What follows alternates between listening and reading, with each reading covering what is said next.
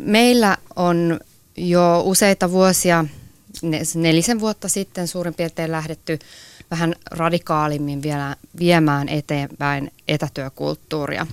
Käytännössä se tarkoittaa sitä, että meillä uudistettiin toimitilat niin, että meillä ei ole ollenkaan omia ö, istumapaikkoja.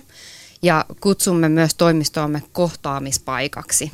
Ja sillä viestimme sitä, että kohtaamispaikalle voi tulla tekemään töitä, mutta työtä voi yhtä lailla tehdä muualla. Ja äh, itse olen melko uusi vielä Microsoftilla organisaatiossa, eli, eli siinä mielessä näen, pystyn itse havaitsemaan lähinnä nämä työn tulokset ja äh, verrattuna edellisiin työnantajiin, niin sanoisin, että meillä on, ollaan aika pitkällä jo tässä työkulttuurissa.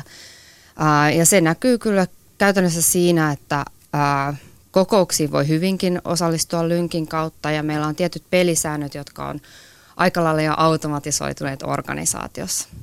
Mutta toisaalta itse näen, että tätä voi viedä vielä pidemmällekin. Eli siinä mielessä en usko, että meilläkään ollaan valmiita. Aina on asioita, mitä voidaan työstää vielä vieläkin eteenpäin. Työterveyslaitoksen erikoistutkija Seppo Tomivarra, millaisia edellytyksiä työpaikalla täytyy olla, että etätyössä voidaan onnistua? No, tässä tuli tuota hyvin mun mielestä esille ensinnäkin tämän työn laatu, että työn laatu täytyy jollakin tavalla liittyä tämmöiseen asiantuntijatyöhön, tiedon välittämiseen, tallentamiseen, muokkaamiseen, ideointiin ja suunnitteluun. Ja sitä kautta ää, sanotaanko näin, että perinteisesti kun ajateltiin, että etätyötä tehdään poissa työpaikalta kotona ja haetaan tämmöistä rauhallisuutta, mahdollisuutta keskittyä, niin se oli, oli tämmöistä, voisiko sanoa, ää, tiedon tuottamista ja jopa luovan prosessin liikkeelle saamista. Tänä päivänä, kun nämä teknologiat on kehittynyt, niin kuin tuossa tuli, mainittiin lynkit ja muut vastaavat tämmöiset yhteisölliset työtilat, niin, niin ö, etätyö on myös saanut tämmöisen perinteisen ö, kasvokkaisen työn muotoja, eli, eli se ei ole enää tämmöistä suoraa vetäytymistä. Ja jos ajatellaan niitä vaatimuksia, mitä työpaikalla pitää, pitää olla, niin sehän tarkoittaa sitä, että, että täytyy olla tämä hyvä etätyökulttuuri, sitä pitää jatkuvasti rakentaa. Eli etätyön tekeminen ja etänä työskentely sillä tavalla, että se on, on sekä tuottavaa että työhyvinvointia tukevaa, niin ei synny sillä tavalla, että päätetään, että siirrytään etätyöhön, vaan sitä pitää lähteä järjestelmällisesti kehittämään ja todella niin kuin tässäkin kävi ilmi, niin kehittää edelleen. Ja hyvin tärkeää siinä on se, että työntekijät on mukana siinä Eli se sitoutuminen. Kyllä. Mm. Aalto-yliopiston tutkimuspäällikkö Anu Sivunen, yksi tutkimusprojekteistasi, jossa olet mukana, on nimeltään City Work Life, jossa tutkitte joustavan työn mahdollisuuksia ja muuttuvia työympäristöjä. Niin millaisin korvin kuuntelit Sannan ja Sepon kertomusta siitä, että millainen etätyö on mahdollista? No hyvin tutulta kuulostaa ja semmoiselta, mitä, mitä meidänkin tutkimuksissa on tullut esille, että, että organisaatiot vielä edelleen vaihtelee aika paljon sen suhteen, että – että miten hyvin he etätyötä ja joustavaa työtä tukee. Että toisissa organisaatioissa ollaan jo hyvinkin pitkällä ja toisissa ehkä nähdään turhankin niin kuin negatiivisesti, että, että meidän, meidän organisaatiossa tehtävälle työlle ei, ei ole mahdollista, että sitä tehtäisiin etänä. Mm, sitten on kuitenkin näitä esimerkkejä, että, että jopa asiakaspalvelu on saatettu muuttaa kokonaan niin kuin joustava tai etä, etätyön mahdollistavaksi, että, että useimmiten kyse on kuitenkin niin kuin organisaation käytänteistä ja, ja teknologian hyödyntämisestä, äm, esimiehen ja alaisen luottamussuhteesta ja näistä sopimuksista, kuin että ihan se koko työntekijän työ olisi niin paikallista, että mitään osaa siitä ei voitaisi etänä tehdä. No yksi etätyö mahdollistava tekijä, niin kuin tässä teillä kaikilla on jo tullut esille, niin on luonnollisesti tuo alati kehittyvä tietotekniikka. Niin kuinka suuri edistysaskel tuo kehittyvä teknologia etätyön mahdollisuuksille on ollut ja on. Miten te näette, että kuinka merkittävässä roolissa teknologia ylipäänsä on?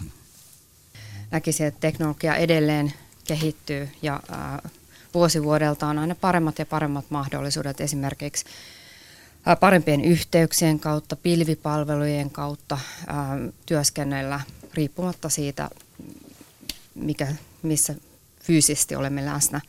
Mutta toisaalta haluaisin samalla sanoa myös, että ää, näen teknologian mahdollistajana, mutta kuitenkin siellä taustalla on aina ihminen, joka tekee työtä.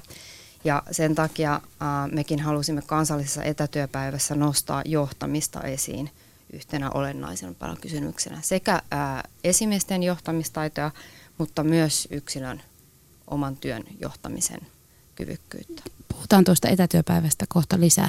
Seppo ja Anu, nyökyttelitte tässä Sannan puheille. Millaisia ajatuksia teillä heräsi tästä? No itse mä näkisin, että teknologialla on just monta roolia, että, että toisaalta voidaan ajatella, että se tehostaa sen yksilön työntekoa ja että, että etätyönä osa tehtävistä voi olla jopa tehokkaampia tehdä, jos teknologia ja verkkoyhteydet toimii. Mutta sitten sillä voidaan toki myös tukea tämmöistä työyhteisön yhteisöllisyyttä tai, tai työryhmien ryhmien sosiaalisempaa puolta, jos työskennellään kovin hajautetusti tai etänä. Että, Sitä vuorovaikutusta ja sen jatkuvuutta. Niin, että esimerkiksi erilaiset sosiaaliset mediat ja, ja muu tämmöinen vähän vapaamuotoisempi teknologia on mun mielestä nykyään erittäin tärkeää, jos puhutaan siitä niin kuin paljon etänä työkavereista tehtävästä työstä. Joo, toi teknologian soveltamisen – onnistuminen on erittäin tärkeää, jos ajatellaan sitten niin kuin sen työntekijän kuormittumista. Että, mm. että, tota, että jos ne yhteydet tökkii ja, ja tota, välineet ei toimi, niin se myöskin saa kokemuksen aikaan siitä, että työnteko ei suju. Niin menee energia väärään ja menee, paikkaan. Energia menee väärään paikkaan ja, ja aikarajat lyö päälle ja näin. Mutta sitten toinen juttu, mikä siinä teknologiassa, varsinkin tässä nyt tässä uudessa kommunikaatioteknologiassa ja tämmöisessä yhteisöllisyyden lisääntymisessä se on hyvä juttu, mutta aina se tuo myöskin sitten sen kääntöpuolen, eli, eli sen, että, että aikaisemmin kun mentiin tekemään tosiaankin sitä etätyötä, niin silloin oli mahdollisuus rauhoittua, silloin oli mahdollisuus pistää tuota, tuut, niin sanotusti, toki tänäänkin on mahdollisuus panna tuutit kiinni, mutta silloin ei odotettu, että olet jatkuvasti tavoitettavissa tänä päivänä, kun nämä välineet on olemassa, niin odotetaan, että se on jatkuvasti tavoitettavissa. Se on ihan arkielämässäkin ja, läsnä tuo jatkuvasti Ihan samalla tavalla. Ja, ja sitä kautta niin kun sen etätyön hyvät puolet saattaa sitten valua hukkaan nimenomaan just siinä, että, että siellä pystytään rauhoittumaan pitkää keskittymistä vaativiin tehtäviin ja pystytään myöskin sitten tuota, säätelemään sitä kuormitusta. Kuunnellaan tähän väliin, millaisia ajatuksia etätyöstä on helsinkiläisillä Erjalla, Hannalla, Villellä, Kokolla ja Henryllä. Etätyön tekeminen on monille heistä arkipäivää. Yle Puhe. Etätyö on mahdollista mulle ja mä teen sitä. Erityisesti kun tarvitsee keskittyä tai pitkäjänteisesti tehdä jotain, niin etätyö on loistava paikka sulkea itsensä häiriöiltä. No millaisia positiivisia hyötyjä sun mielestä muuta siinä on, kun et pystyy keskittymään? Työpäivä jää lyhyemmäksi. Sitten kun siinä vaiheessa, kun oli pieni koululainen, niin siinä oli läsnä, jos pihalta tulee polvi verillä oleva lapsi, niin se voi paikata siinä ja sitten jatkaa työntekoa. Se on myös sitten, kun on yksikseen, niin on jollain lailla vähän rentoutuneempi ote siihen koko työhön kuin silloin, kun on keskellä yhteisöä. No mulla se erityisesti nyt liittyy tuohon työmatkaan, että mä kuljen pitkää työmatkaa, mikä on tunti aina yhteen suuntaan, niin se lyhentää kyllä mun työpäivää tosi paljon. Ja pystyn ehkä aloittamaan aikaisemmin ja tota sit lopettamaankin työpäivää aikaisemmin. Kuinka paljon tai kuinka iso osa sun työstä on etätyötä? No ei ole mitenkään säännöllistä, että sillä lailla muutama päivä ehkä kuukaudessa. Miten näet tällä hetkellä Temin barometrin mukaan joka kolmas suomalainen tekee etätyötä? Uskotko, että se määrä tulee kasvamaan vai voiko se enää sitä kasvaa? Uskon, että tulee kasvamaan. Varsinkin mekin ollaan myyntialalla, niin tuota, ei sillä sijainnilla sinällä ole merkitystä, missä, missä fyysisesti on töissä. Tuota. Yle Puhe. Mikä sun nimi on? Koko. Onko sun työssä etätyön tekeminen mahdollista? Joo, mä oon projektisuunnittelijana ja, ja teen aika paljonkin itse asiassa etätöitä. Ja se on mahdollista, kunhan sen perustelee hyvin. Mitä se tarkoittaa? Kenelle se täytyy perustella esimiehelle? Esimiehelle täytyy perustella vaikka periaatteessa kaikki, mitä mä teen, on, on mahdollista tehdä muutamia viikkopalavereja lukuun ottamatta, niin ihan mistä tahansa käsin kuin tietokoneella ja kännykällä lähinnä työskentelen. Tällä hetkellä Temin barometrin mukaan joka kolmas suomalainen tekee etätyötä. Uskotko, että se määrä, määrä tulee tulevaisuudessa nousemaan? No varmaan toimialasta riippuen, niin, niin, niin se vähän vaikuttaa, mutta kyllä varmasti tällaisilla tietotyön aloilla ja tämän tyyppisillä, niin ihan varmasti. Ja, ja itse on siis sosiaalialalla ja, ja uskon, että sielläkin tulee semmoinen tietynlainen ihmisten kohtaaminen myös muilta kautta kuin kasvatusten niin lisääntymään huimasti, niin se lisää myös etätyötä. Minkälaista työtä sinä Henry teet? Onko etätyö sinun työssä sulle mahdollista? No ei, käsityöläisenä se on suorastaan mahdotonta. Mutta kyllä mä nyt tunnen ihmisiä tiedän ja pyörin paljon konttoreissa töissä, niin se nyt tuntuu olevan ihan arkipäivä. No kaipaisitko joskus semmoista näkökulmaa oman työn tekemiseen, että, että voisi vapaammin määritellä aikatauluja esimerkiksi tai, tai jotenkin muuten hakea semmoista joustavuutta siihen omaan työhön? No oikeastaan ei, koska työ on v- vähän mulle sellainen elämäntapa. Nautit työn tekemisestä? Ajoittain. Tällaisia ajatuksia etätyöstä oli helsinkiläisillä työssäkävijöillä. Seppo Tomivaara, Anu Sivunen ja Sanna Lindner. Sieltä kuultiin keskittyminen, työajan jousto, toisaalta perhetilanteissa joustaminen. Aika semmoisia perinteisiä hyötyjä ja etuja nähtiin etätyömahdollisuuksista, vai mitä olette mieltä? No meidän tutkimuksissa ainakin nämä on ehkä suurimmat syyt, miksi halutaan tehdä joustotyötä tai miksi, miksi halutaan olla etänä, etänä työskentelemässä. Ainahan ei toki tarvita, tarkoiteta sitä, että työskennellään kotona, jos puhutaan etätyöstä. Ja siinä me puhutaankin usein mieluummin monipaikkaisesta työstä tai työskentelystä jossain kolmansissa tiloissa. Mutta että, että tuntuu olevan se perhe, perhesyy, työn ja vapaa-ajan joustava yhdistäminen, työmatkat, hyvin, hyvin tämmöiset perinteiset aiheet tulee, nousee kyllä siellä, sieltä meidänkin tutkimuksista. Miten teillä Microsoftilla, Sanna, niin onko nämä teilläkin semmoisia tyypillisiä syitä, miksi, tai mitä on havaittu, mihin on hyötyä, kun etätyötä tehdään, kuten vaikka perhetilanteessa joustamiseen? Ää, joo, kyllä kuulosti aika tutulta, että yksi on varmaan tämä perheen, perheen ja vapaa-ajan sovittaminen. Ähm, toisaalta meille osa henkilöstöä hyödyntää tätä etätyötä niin, että saattaa vaikka urheilla keskellä päivää, hoitaa ehkä jotain perheeseen liittyviä asioita keskellä päivää ja sitten sovittaa työajat muuten, mutta hyvin tutulta kyllä kuulosti. Ja itse katsoin hiljattain tuossa keväällä, meillä oli Great Place to Work-tutkimus ja katsoin, luin nämä kaikki meidän avoimet kommentit sieltä meidän, meidän osalta – läpi ja siellä nousi kyllä hyvin vahvana tämä etätyömahdollisuus ja läsnätyö, mitä me ollaan viety eteenpäin yhtenä tekijänä, minkä takia ollaan sijoitettu niin hyvin tässä tutkimuksessa. Myös meidän, meidän noissa tuota selvityksissä ja tutkimuksissa on samanlaisia tuloksia, mitä tässä on tullut ilmi. Ja sitten erässä etätyökokeiluhankkeessa niin tuli ilmi ilmi myös sellaista, että, että erityisesti tämä, tämä tuota, työpäivän rytmittäminen oman aikataulun mukaan ja sitten sen työn sisällä siihen työn sisältöön ja työvaiheisiin vaikuttaminen siellä etätöissä on, on helppoa ja mahdollista. Ja, ja sitä kautta, kautta tuota, myöskin saadaan etuja – Mä uskon myös, että, että se, että on mahdollista työskennellä edes osa viikosta etänä, niin on nykyään semmoinen valtti ihan niin kuin rekrytoinnissa ja, ja niin kuin työpaikan valinnassa, että moni semmoinen nuori tietotyötä tietokoneella tällaisella tekevä ihminen, niin valitsee ihan organisaatiota sen perusteella, että – missä on mahdollista tehdä jonkun verran edes etätöitä. Mutta se on tärkeää huomata näistä meidänkin tutkimuksista, että, että se on ihan murto-osa ihmisistä, jotka haluaa tehdä täysin työt jossain muualla mm. kuin työyhteisössä tai siellä toimistolla. Että, että tota, yleensä se on, että kerran tai muutaman kerran viikossa. Kyllä. Itse on tehnyt esimerkiksi väitöskirjatutkimusta ja, ja työskennellyt apurahakausilla, niin kyllä sitten kun, kun yksin siellä sen tietokoneen kanssa istut joko kotona tai kahvilassa tai, tai kirjastossa, niin sitten versus siihen, että nytkin olen osana työyhteisöä, niin se sosiaalisuus on kyllä se, mitä tulee muutamankin kuukauden jälkeen jo aika kova ikävä. tuohon, vielä tuohon äskeisen liittyen, niin tuota, se, että, että kun pystyy vaikuttamaan siihen oman työrytmin, työaikatauluihin ja, ja tota, jopa työpäivän pituuteen, niin kyllähän se on kaikki tämmöinen, jos ajatellaan niin työhyvinvoinnin näkökulmasta vaikutusmahdollisuudet siihen omaan työhön, niin se on erittäin merkittävä tekijä. Joo, ja mun mielestä oli mielenkiintoista, Seppo viittasit aikaisemmin siihen, että tavallaan tämän teknologian myötä meille tulee suuri paine olla aina läsnä.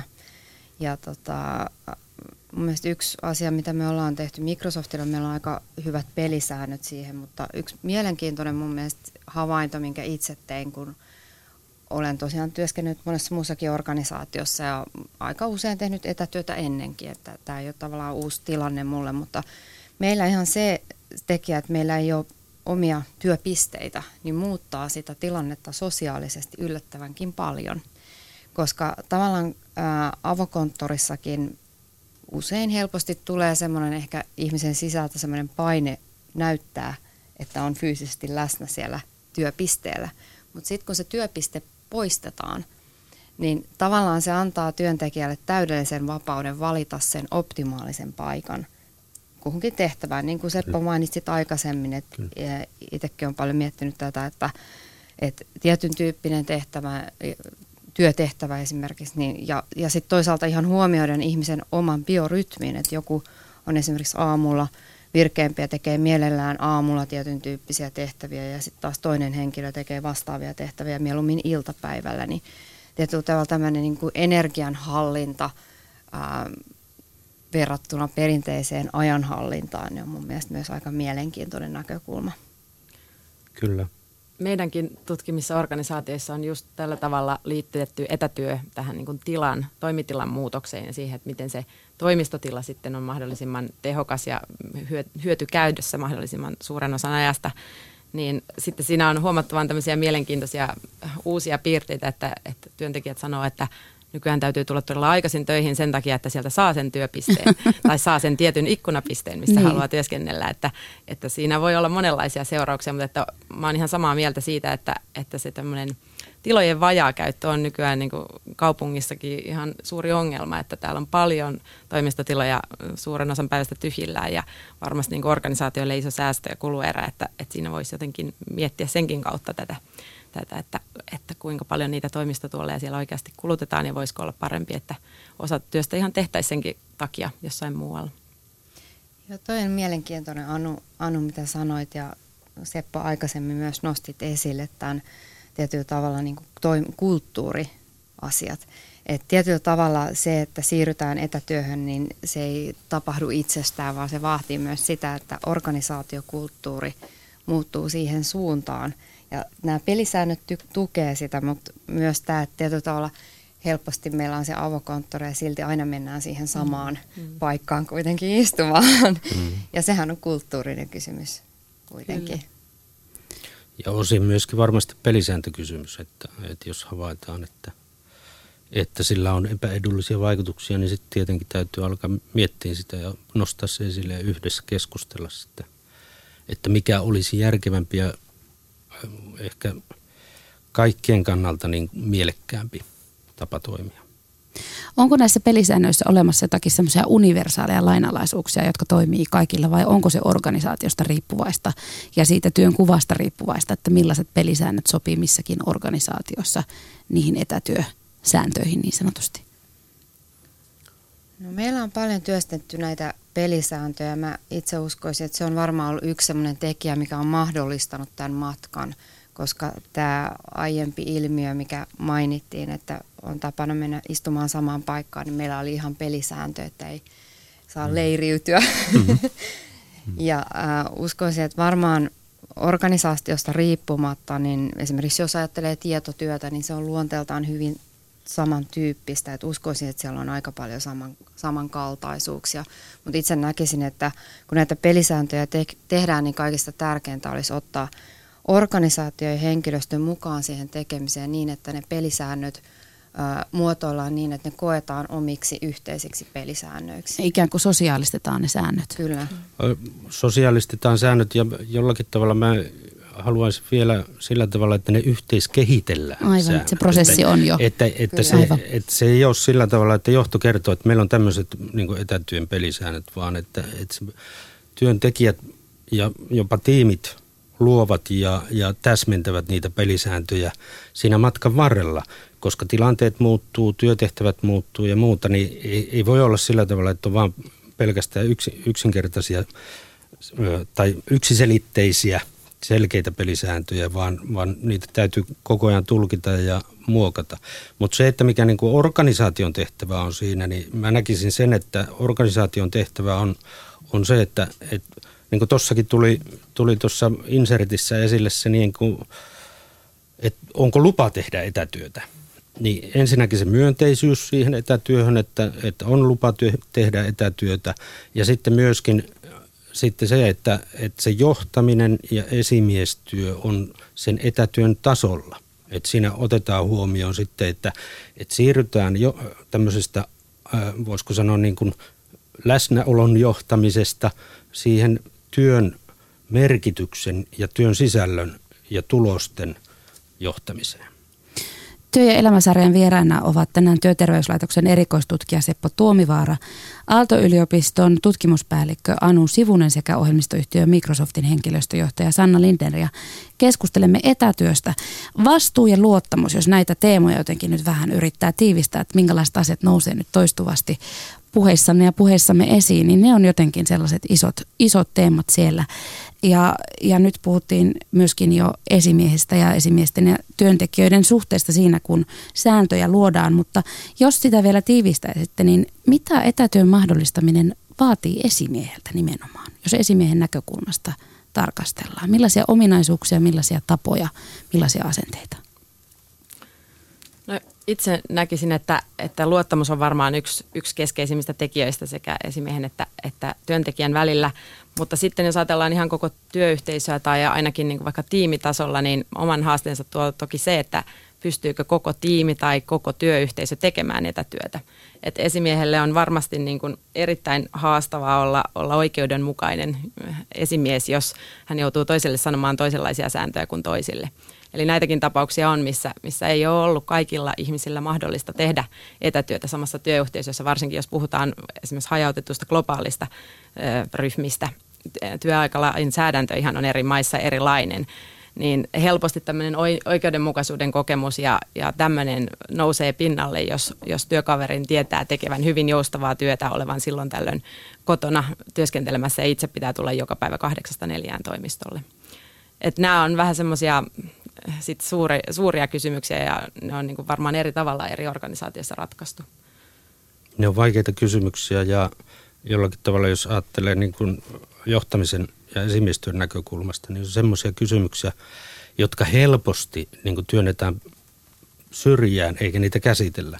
Ja se on mun mielestä se suuri virhe tämmöisessä tilanteessa, että ne pitää nostaa esille ja ne pitää käydä ne työtehtävät – läpi, että minkä takia tämä työtehtävä on mahdollista tehdä etänä ja minkä takia tätä työtehtävää ei ole.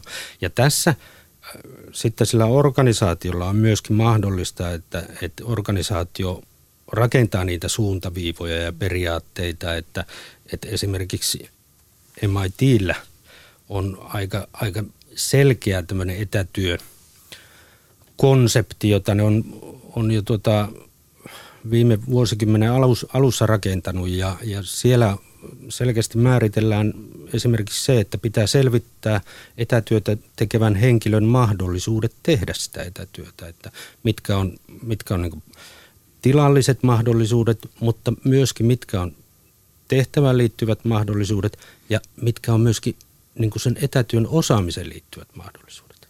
Että ei lähdetä, lähdetä tuota sanotaanko soitellen sotaan, vaan että käydään se jokaisen henkilön kanssa se prosessi läpi ja silloin se ymmärrys mun mielestä kasvaa ja, ja tulee niitä perusteita sille, että miksi tämä tekee ja miksi tämä ei tee. Ja myöskin esimiesten tietotaito ja Kyllä, kyllä. Hmm. Meillä ollaan äh, lähdetty Microsoftilla siitä lähtökohdasta liikkeelle, että äh, tosiaan luottamuksesta – tässä jo aikaisemmin mainittiin, että annetaan se luotto hyvinkin pitkälle ja omankin kokemukseni mukaan se on lähinnä muutama poikkeus, missä e- enemmänkin on poikkeuksia, missä se etätyöskentely ei sitten toimi syystä tai toisesta. Mutta itse ajattelen, että muutamia tämmöisiä seikkoja, jotka mahdollistaa meillä esimerkiksi etätyön, on se, että esimiehille ja työntekijöillä on hyvinkin säännöllinen viestintä keskenään. Mm-hmm. Toisaalta tavoitteet on se, sovittu selvästi. Ja se tapa, millä esi- esimies delegoi ää, tai sopii esimerkiksi tavoitteita henkilön kanssa, että ei sovita ää, pieniä aktiviteetteja, vaan sovitaan isoista kokonaisuuksista ja rajoista ja sitten on säännöllinen seuranta esimiehen ja alaisen välillä. Meillä on myös ää, Microsoftilla aika systemaattinen tapa mitata asioita ja se helpottaa kyllä tätä etätyön tekemistä, koska usein, usein se lähtee luottamuksesta, mutta tietyllä tavalla, jos on selkeä mittaristo, niin sitä kautta helposti sitten nähdään, että minkälaisia tuloksia tulee ja pystytään niin sanotusti keskustelemaan faktoista. Ää, yksi olennainen niin kuin lähtökohta tässä etätyökeskustelussa on se, että perinteisesti me ollaan mitattu työsuoritusta ajalla. Ja nyt kun puhutaan tietotyöstä, niin aika ei välttämättä ole enää niin relevantti mittari. Päinvastoin jopa se, että varmistetaan läsnäolo työpaikalla voi jopa jos, joskus johtaa semmoiseen vähän tehottomaankin läsnäoloon. Ja se on yksi semmoinen, mistä itse haluaisin niin kuin vielä enemmän keskustelua, että mikä on oikeastaan olennaista sen kyseisen tehtävän suorittamisen kannalta. Että läsnäolo ei ole, ei ole oikeastaan se olennaisin asia, vaan olennaisempi asia on se, että mitä asioita tehdään ja mitä, niillä, mitä asioiden tekemisellä saadaan aikaiseksi. Ja mitä niillä tavoitellaan. Joo, ja kyllä tämä on mun mielestä myös yksi semmoinen, mikä on aika tärkeä kysymys, kun puhutaan työssä – jaksamisesta, koska etätyön yhteydessä on myös hyvin usein puhuttu tästä työn ja vapaa-ajan sovittamisesta ja ää, helposti se keskustelu painottuu näihin huoliin. Mm-hmm. Mm. Ja itse asiassa kuitenkin tuntuu siltä, että, että mitä enemmän etätyötä tehdään, niin ihmiset itse asiassa tekee enemmän ylitöitä. Että se alkaa niin kuin että annetaan aika paljon ikään kuin, koska organisaatio tulee vastaan siinä, että saa vapauksia valita sitä omaa työskentelyaikaa ja paikkaa, niin halutaan antaa sitten omalta puolelta takaisin organisaatiolle ja tehdään sitten niin kuin se, mitä pitää tai vähän enemmänkin. Että, että mä näkisin, että harvinaisempaa on kyllä nykyään semmoinen, semmoinen laiskottelu, että työpäivinä, vaan silloin ollaan kyllä kaksi kertaa tehokkaampia. Aivan.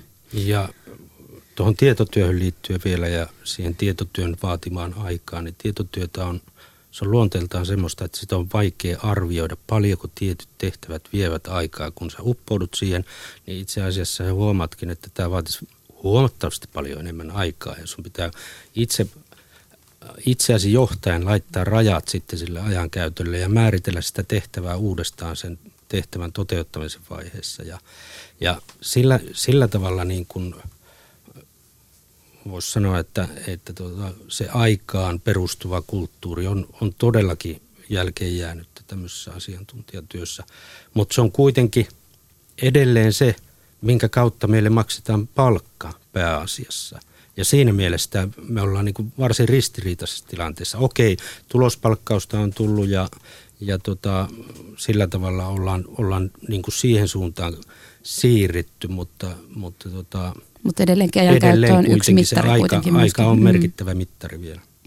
Ja toisaalta sitten, jos ajatellaan sitä aikaa, niin sitä aikaa ei voi, työaikaa ei voi heittää roskakoriin sen takia, että, että on selkeästi havaittu, että tämmöinen työholismi, eli piittamattomuus siitä, että kuinka paljon tekee putkeen työtä tai viikossa työtä, niin se alkaa vaikuttaa sitten siihen työhyvinvointiin ja tietyn tuntiraja yli kun menee, 50 tuntia, 60 tuntia toistuvasti viikossa, niin se alkaa näkymään sitten jaksamisessa. Joo, ja tuohon haluaisin lisätä se, että itse toivoisinkin, että etätyö voisi parhaimmillaan mahdollistaa sen jaksottamisen, minkä mainitsit Seppo aikaisemmin. Ihan konkreettisena esimerkkinä itse edellisessä tehtävässä vastasin johtamisen kehittämisestä ja tein vielä itse asiassa enemmän etätöitä, koska tiimini oli pääasiassa Suomen ulkopuolella. Ja käytin etätyötä myös hyväkseni niin, että esimerkiksi talvella kävin keskellä päivällä lenkillä ja oma kokemukseni kyllä oli, että sain usein tosi paljon hyviä ideoita siinä lenkkeilyn aikana. Et itse asiassa saatoin vähentää sitä niin kuin ajallista työntekoa hyvinkin merkittävästi, koska se tietty tauotus ja toisaalta fyysinen aktiviteetti välissä niin aktivoi myös aivoja ihan eri tavalla. Ja tästä on käsittääkseni myös aika paljon tutkimuksia. Luovuustutkimus tuo esille just tämän ilmiön, että, että kun kohtaamme vaikeita ongelmia, niin ne ei välttämättä puurtamalla ratkea. Ja lisäksi tähän vielä se, että, että ihan se työympäristön muuttaminen välillä auttaa, että, että se, että sä et ole joka päivä samassa toimistossa tai saman työpöydän ääressä, niin, niin sekin jo työ, lisää teho, tehokkuutta.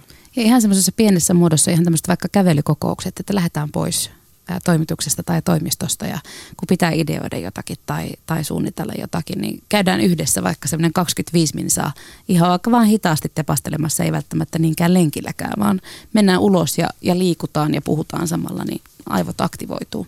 Mennään niihin rajavetoihin ihan, ihan kohta vielä vähän syvemmin, mutta Microsoftin työterveyslaitos on nyt muutaman vuoden ajan järjestänyt yhdessä kansallista etätyöpäivää ja sen teemana tänä syksynä on työn uusi johtajuus. Ja teeman ajatuksena on, että kannustavan ja hyvän johtamisen ohella etätyö vaatii myös kykyä oman työn johtamiseen, eli tämä itsensä johtaminen, jonka jo mainitsitte, sekä monimuotoisen yhteisöllisyyteen. Mitä tarkoitetaan monimuotoisella yhteisöllisyydellä?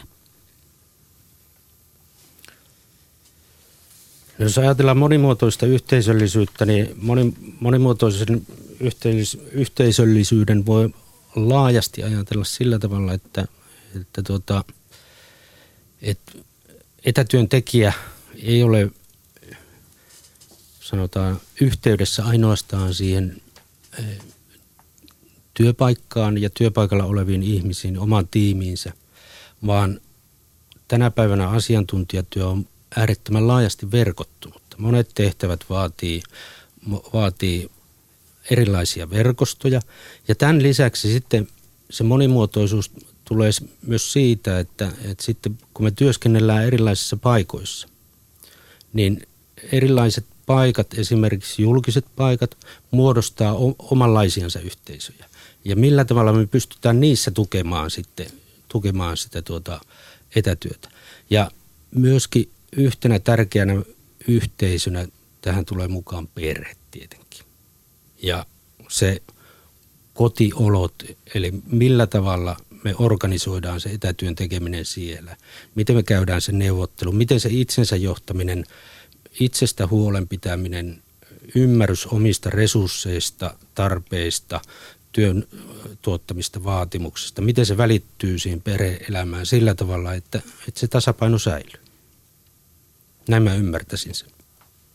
No meillä tuossa Aalto-yliopiston City Work Life-projektissa on just tällaisia asioita tullut ilmi, kun me on tutkittu kirjastoissa ja kahviloissa työskenteleviä, työskenteleviä ihmisiä. Ja ja kun heiltä on kysytty, että onko he kuinka paljon niissä kahvilassa esimerkiksi, niin kun pitääkö he siellä palavereita kasvokkain tai onko he virtuaalisesti yhteydessä muihin, niin siellä kyllä ihan iso osa ihmisistä tekee myös virtuaalisesti työtä ja toisaalta kokee sen kahvilan tai kirjaston ää, muut työskentelevät tärkeiksi siinä, siinä omassa työkokemuksessaan. Eli että ei olla yksin töissä, vaan nähdään, että, että tulen tänne paikkaan, koska täällä on usein muitakin läppäreiden kanssa.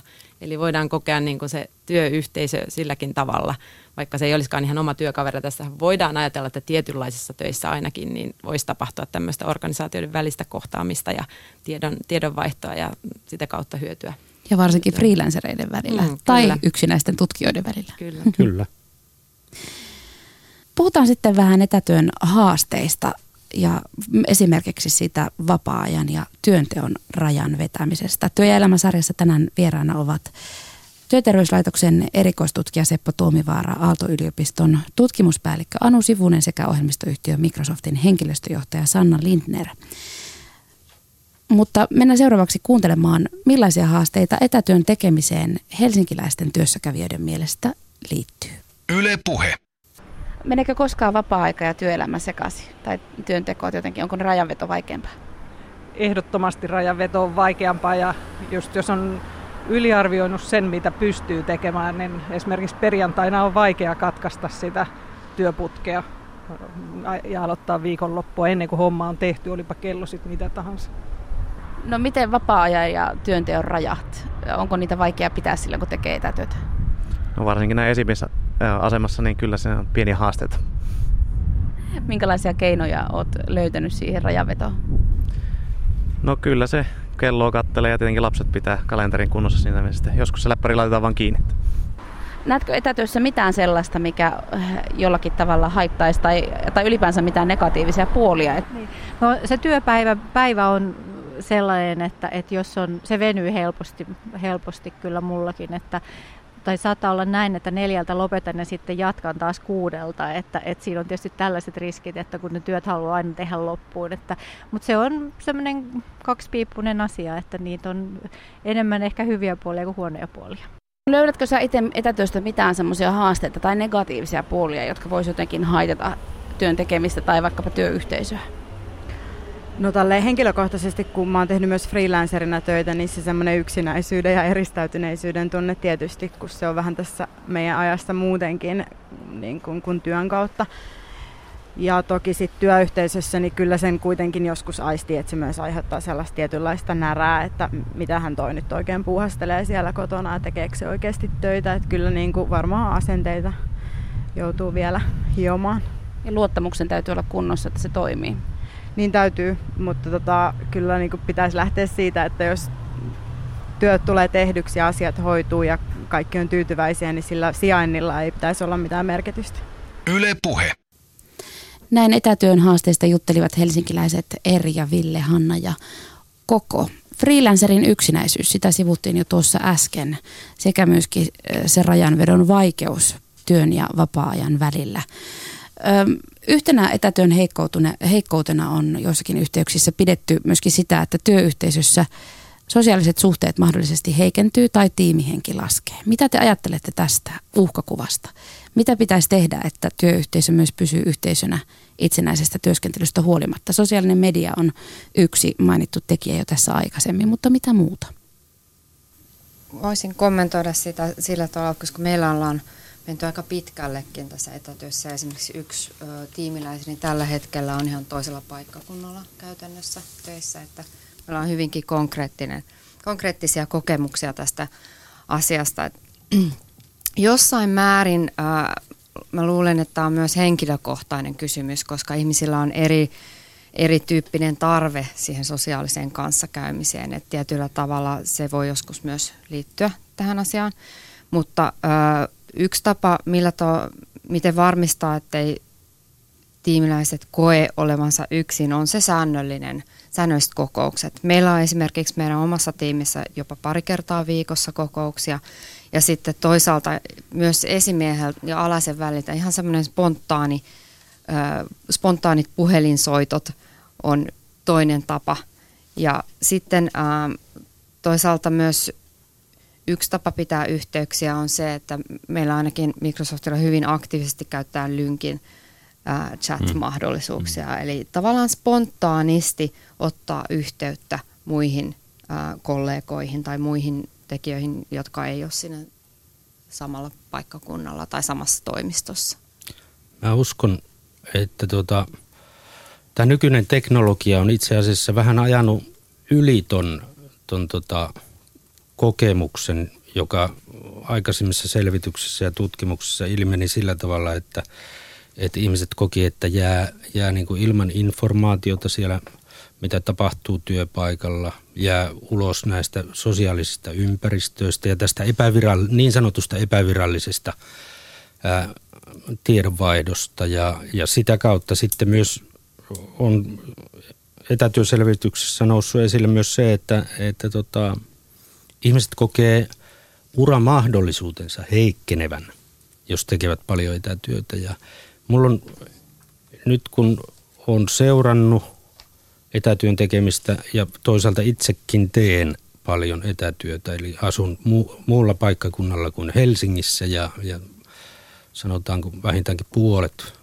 mahdollisuuksien mukaan työajasta teen kotoa käsin, niin, niin juuri nämä teknologiset välineet, jotka mahdollistaa semmoisen välittömän reagoinnin, niin, niin tuo sen työyhteisön lähemmäksi. Ja sitten toisaalta myöskin erittäin paljon on merkitystä sillä, että, että millä tavalla on, on tuota, tiimi päällikkö tai esimies mukana siinä etätyön tekemisessä, että mitenkä, mitenkä hän huomioi sen, että ihmiset eivät ole tekemässä sitä työtä työpaikalla ja, ja tähän vaatii, vaatii tuota pikkusen erilaista. Toki asiantuntijatyön johtaminen aina on haastavaa ja, ja herkkää tunnustelua siitä, että missä nämä asiantuntijat kulkee ja miten niitä voisi sitten johtaa samaan suuntaan.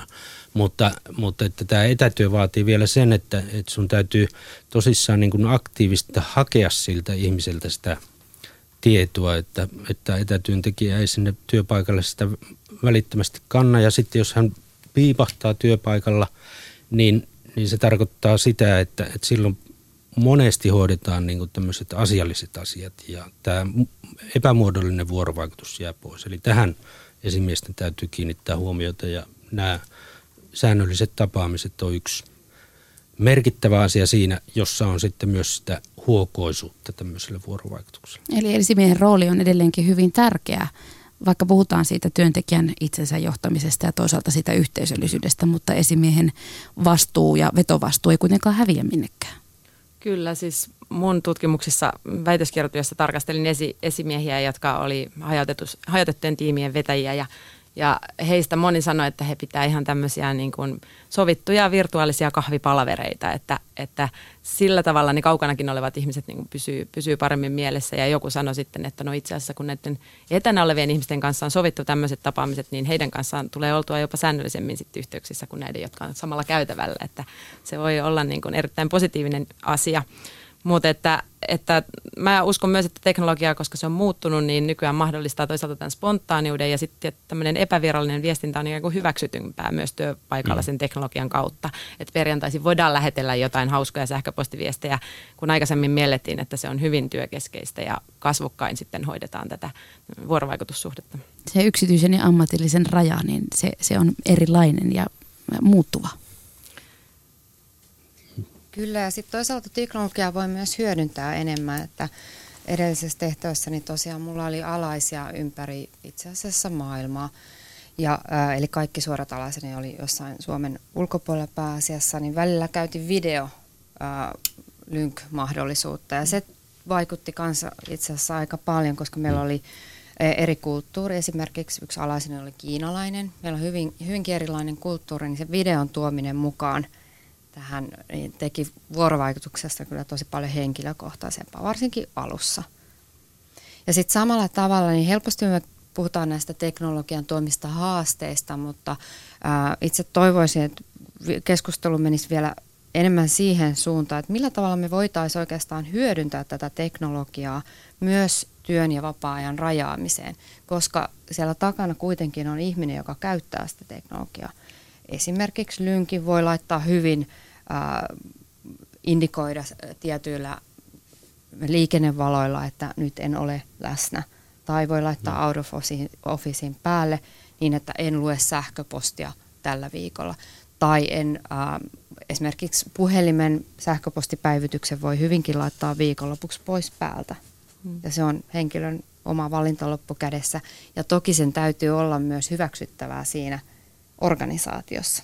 Eli osa niitä pelisääntöjä. Kyllä mä näkisin kyllä myös, että just tämä puhelimen käyttö on nykyään aikamoinen haaste, että älypuhelin tuo meille niin kuin meidän koko yksityisen elämän ja työelämän niin kuin siihen samaan pieneen laitteeseen. Ja sitten kun sitä käytetään vielä vaikka herätyskellona, niin sen takia saattaa olla, että moni ihminen katsoo ensimmäisenä aamulla ja viimeisenä illalla sähköpostit siellä sängyssä herätessään. Tunnustan, valitettavasti tunnustan. Miten, mä oon kuullut myös tarinoita siitä, miten työnkuva itsessään mahdollistaisi etätyöskentelyn, mutta syystä tai toisesta esimiehet tai, tai organisaation johto ei siihen kannusta tai jopa edes suostu, niin millaisia ajatuksia, näkemyksiä tai tietoa teillä on näistä etätyötä vastustavista asenteista? Mistä ne johtuu? Miten ne pitäisi selättää? Pitääkö niitä selättää? Uskoisin, että siihen liittyy paljon semmoista pelkoja ja sitten toisaalta siihen, että työntekijät ovat läsnä toimistossa, niin siinä meillä on semmoinen tavallaan harha kuva, että me että esimies tietää tarkalleen, mitä se tietotyötäinen tekee, kun se on siellä toimistossa, vaikka tosiasiassahan, tosiasiassahan esimies ei näe sen tietotyöläisen pään sisälle myöskään sellaisessa tilanteessa. Et tämmöisissä tapauksissa itse haastaisin eri organisaatiot kokeilemaan esimerkiksi pilotilla, joka on rajattu aikaan tai pieneen organisaatioon ja pienin askelin kokeilemaan erilaisia etätyömahdollisuuksia ja tällä tavalla saamaan omia koke- kokemuksia siitä. Koska tietyllä tavalla ää, ymmärrän myös sen, että toimintamalleja yhdestä organisaatiosta ei voi eikä pidä suoraan kopioida, vaan tavallaan kyse on siitä, että se on sen organisaation oma matka kohti etätyötä ja tavallaan sitä matkaa ei voi, ei, ei voi hypätä maaliin käymättä sitä matkaa organisaationa. Ja organisaatiolla varmasti on niin kuin tuota,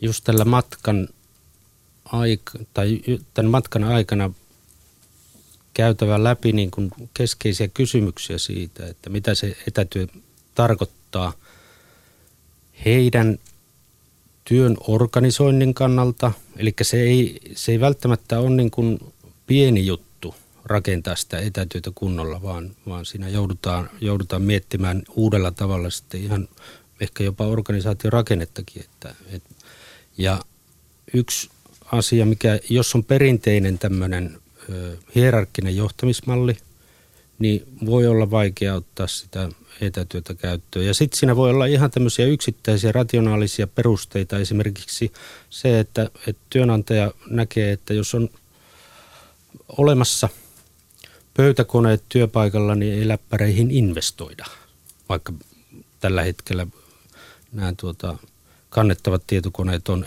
enemmän kuin sääntö asiantuntijatyössä. Ja samalla tavalla sitten pitää käydä läpi nämä työturvallisuuteen ja ergonomiaan liittyvät asiat. Eli onko se työpiste, Työntek- työnantaja ei voi, voi mennä yksittäisen työntekijän kotiin katsomaan, että työntekijä, työpiste on asianmukainen. Mutta työ, työpaikalla se voidaan käydä läpi ja työterveyshuollosta, mikä meillä on erittäin hyvin Suomen maassa järjestetty ja siellä on fysioterapeutit ja ergonomia-asiantuntijat, jotka voi tulla työpaikkakäynnille ja selvittää, että minkälaisen työpisteen pitää olla ja miten sitä työtä, tietyt työtä kannattaa sinne työpisteellä tehdä, niin tätä ei voida viedä sinne kotiin. Ja sitä kautta se tarkoittaa sitten myös sitä, että, että tuota, jotta organisaatio huolehtisi näistä asioista, niin heidän täytyy sitten rakentaa tämmöistä informaatio-ohjausjärjestelmää, eli tuottaa tätä tietoa työntekijöille ja myöskin mahdollisesti koulutusta. Eli, eli si, siinä on, ne ei ole pelkästään niin pahantahtoisia asenteita, vaan siinä nähdään sitten ehkä tuotospanosajattelun kautta myöskin. Tätä. Prosessi on ehkä joissakin tapauksissa liian iso tai raskas lähteä Kyllä. muuttamaan. Aivan. Nämä tuntuu myös menevän vähän trendeissä tämä etätyö, niin kuin kuinka siitä ollaan innostuneita ja, ja sitten taas päinvastoin, että eihän sitä kun noin vuosi takaperi, kun Jahulla Amerikassa kiellettiin etätyön tekeminen ja on nähty, että Facebook rakentaa yhä isompaa tämmöistä kampuskeskittymää sinne Piilaaksoon, jossa tarjotaan parturia ja lastenhoitoapua ja muuta niin kuin siellä työpaikalla työntekijöille.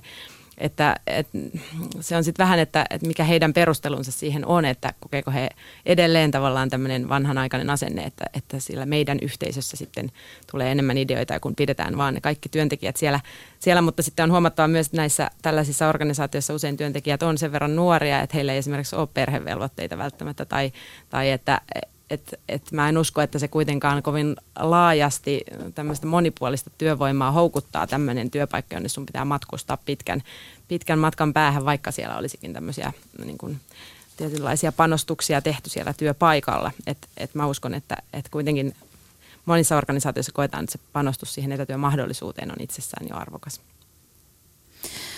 Vielä tähän loppuun. Mm, joustava työskentely, etätyökin siinä mukana, niin on tai korjatkaa jos on väärässä, mulla on ainakin sellainen käsitys, että se on ainakin toistaiseksi tyypillisempää yksityisellä sektorilla kuin vaikkapa kunnallisella puolella.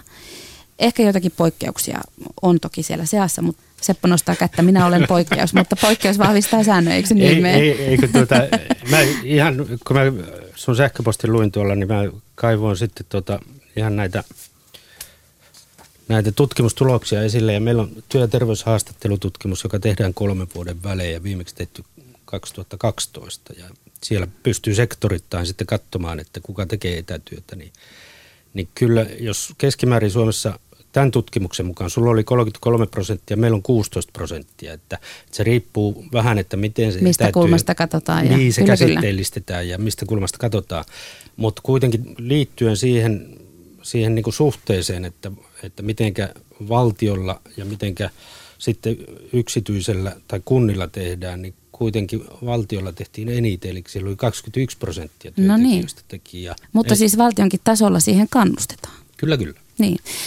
Kertokaa vielä jokainen tähän loppuun. Millaisena te näette etätyön tulevaisuuden? Kuinka yleistä se tulee tulevaisuudessa olemaan? Mitä ajattelette siitä? Ja kuinka yleistä sen kannattaisi olla? Itse näkisin, että etätyöskentely tulee lisään, vielä siirtymään tämmöistä tietotyöstä ää, liikkuvaan työhön. Eli teknologian ja yhteyksien pilvipalvelujen parantuessa niin tulee yhä enenevässä määrin olemaan mahdollista se, että tiettyjä tehtäviä esimerkiksi järjestelmiin pääsee mobiilisti käsiksi jostain ää, tien päältä. Ja tämä fokus tulee siirtymään vielä enemmän toimistotyöstä muihinkin tehtäviin. Miten Anu? No mä uskon kans ja oikeastaan toivonkin jossain määrin, että, että ainakin tämmöinen niin kuin, ö, jo- osa-aikainen ö, etätyö tai oli se sitten monipaikkaista liikkuvaa työtä, niin lisääntyy. Et mä en usko, että välttämättä siirrytään siihen enempää hirveästi, että, että siellä omassa kodissa tehdään niitä töitä, koska ei kaikilla ole työtiloja ja muuta, mutta että, että työtä voi tehdä paikasta riippumatta. Sillä on ihan selviä ympäristövaikutuksia, kaupunkien ruuhkat ja muut varmasti voitaisiin ratkaista tai ainakin niitä voitaisiin vähentää. Ja sitten just nämä tulevaisuuden työntekijät, jotka varmasti haluaa joustoja, joustoja työhönsä, niin, niin vaikuttaa siihen, että, että etätyötä tehdään jatkossakin. Tämä monipaikkaisen ja liikkuvan työn lisääntyminen niin on nähtävissä nyt jo esimerkiksi meidän siinä työ- ja terveyshaastattelututkimuksessa, kun mä katoin etätyökysymystä ja sitten tätä monipaikkaisen liikkuvan työn kysy- kysymys, kysymyksiä rinnakkain, niin mä sain semmoisen hurjan, hurjan luvun sieltä tähän monipaikkaisen liikkuvan työhön, kun 46 prosenttia tekisi jo tänä päivänä sitä monipaikkaista Se on lähes puolet.